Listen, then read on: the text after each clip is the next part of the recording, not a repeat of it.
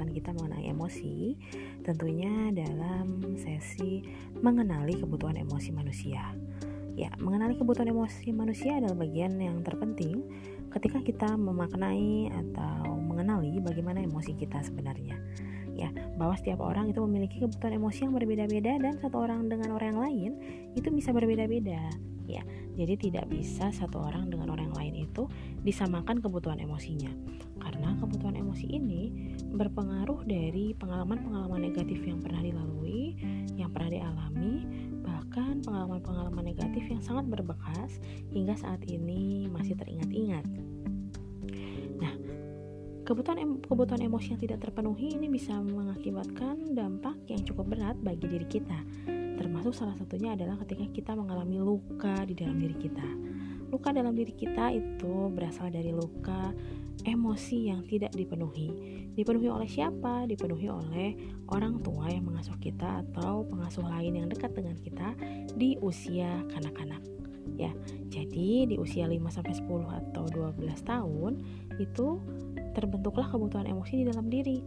Sehingga jika ada emosi-emosi yang pada saat itu tidak terpenuhi, ini otomatis akan ditagih di usia di kita dewasa ini gitu ya akhirnya banyak orang-orang yang misalnya ketika kebutuhan emosinya tidak terpenuhi yaitu kebutuhan untuk diperhatikan misalnya jadi ketika kecil dia sulit atau uh, tidak mendapat perhatian dari orang tua ya?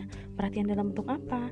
Dalam bentuk perasaan kasih sayang seperti itu. Maka ketika dia remaja ketika dia dewasa maka dia akan cenderung menagih ya atau menuntut kebutuhan itu pada orang lain. Gitu. Sehingga hal ini bisa menjadi fatal. Dan hal ini bisa membuat masalah di dalam relasi antara diri kita dengan orang lain ya. Nah jadi gimana cara kita untuk mengenali kebutuhan emosi kita caranya adalah kita harus flashback dulu ya ke masa kecil kita ke masa lalu kita kemudian kita analisa apa sih yang terjadi, kebutuhan apa sih yang dominan kita butuhkan waktu itu, dan hal-hal apa atau kebutuhan emosi mana yang sudah terpenuhi dan mana yang belum. Sehingga nanti setelah kita mengidentifikasi itu, kita jadi tahu, oh ternyata saya ini orangnya butuh banget dianggap berharga. Saya ini orangnya butuh banget dianggap penting. Ada kan orang seperti itu ya? Jadi dia dalam berelasi dengan orang lain atau dalam melakukan sesuatu itu ingin sekali dianggap berharga, ingin sekali dianggap penting. Seperti itu. Nah, hal ini terjadi karena yaitu ketika di usia 5 sampai 10 atau 12 tahun tadi, kebutuhan-kebutuhan ini tidak dia dapatkan dari orang lain, dari orang tuanya, dari orang yang mengasuhnya, dari orang yang dekat ya. Sehingga ketika dewasa ini akan menjadi masalah yang sangat serius. Sehingga cara untuk mengenali emosi akan saya sampaikan di podcast kita kali ini. Nah, sudah siap ya untuk mengenali kebutuhan emosi? Silahkan cari posisi duduk yang enak, kemudian tarik nafas perlahan, lalu buang nafasnya.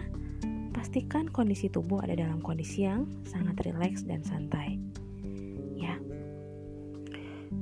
Boleh ditutup matanya atau boleh tidak yang jelas kita akan flashback ke usia 5 sampai 11 tahun. Coba kalian ingat-ingat di usia 5 sampai 11 tahun kalian anak yang seperti apa? Apakah kalian anak yang ceria yang bahagia atau bahkan anak yang merasa sering sekali sedih anak yang sering melihat pertengkaran orang tua, anak yang sering melihat banyak sekali masalah yang terjadi di rumah, anak yang sulit untuk menyampaikan apa yang kita rasakan, dan pengalaman-pengalaman negatif dan pengalaman buruk lainnya yang sering kita temui ketika kita anak-anak. Kalau ingat-ingat itu, sering kali bisa membuat dada sesak, kepala jadi pusing, tapi kita sadar bahwa itu adalah masa kecil kita dan kita sekarang sudah dewasa. Coba tanyakan pada diri waktu itu apa sih yang tidak kita dapatkan dari orang tua dan apa yang kita dapatkan dari orang tua. Apakah kita merasa kita anak yang butuh sekali diterima, diinginkan, diharapkan, dicintai, didengarkan, merasa aman secara emosi, merasa penting, dianggap berharga, atau apa? Apa yang hilang di masa kecil kita? Coba ingat-ingat lagi mana kebutuhan emosi yang belum terpenuhi dan mana yang sudah. Kalau sudah diingat-ingat, coba pikirkan dari angka 1 sampai 10 seberapa kuat atau yang mana yang paling kuat kita rasakan itu sampai sekarang melekat di diri kita dan kita butuhkan, kita cari-cari dari orang lain. Coba silahkan ingat-ingat.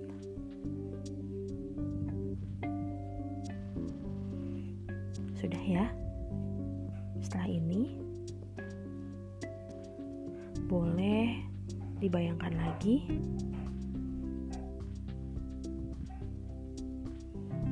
andaikan kita diajak bicara oleh orang lain, entah itu orang tua, teman, ataupun orang yang tidak kita kenal, apa sih yang kita inginkan dari dia? Apa yang kita sukai dari dia ketika dia menyapa kita, mengajak bicara kita? Tatapan seperti apa yang kita inginkan ketika orang lain berbicara dengan kita? Apakah kita tidak mau orang lain berbicara kasar, berbicara dengan nada tinggi, berbicara dengan membentak, berbicara dengan tatapan sinis atau tatapan curiga? Pikirkan, apa yang kita mau dari orang lain. Pikirkan yang kuat, sekonkret mungkin, sejelas mungkin, sampai hadir benar-benar di pikiran kita. Sampai benar-benar kita rasakan, sampai benar-benar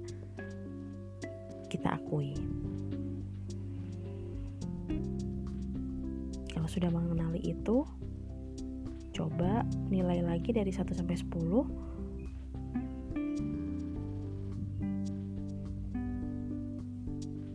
seberapa intens kebutuhan emosi yang kita inginkan, yang kita harapkan dari orang lain.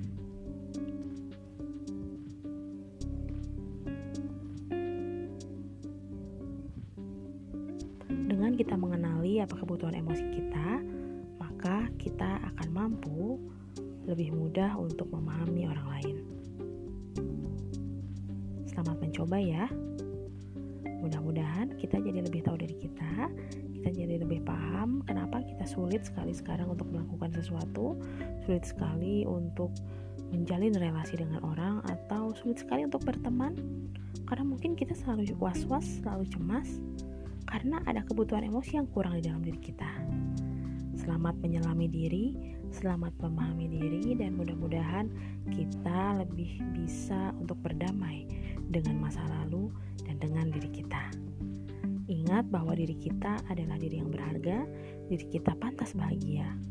Maka jangan berhenti untuk mencintai diri apa adanya. Terima kasih sudah mendengarkan podcast ini. Selamat mendengarkan. Sampai jumpa. thank you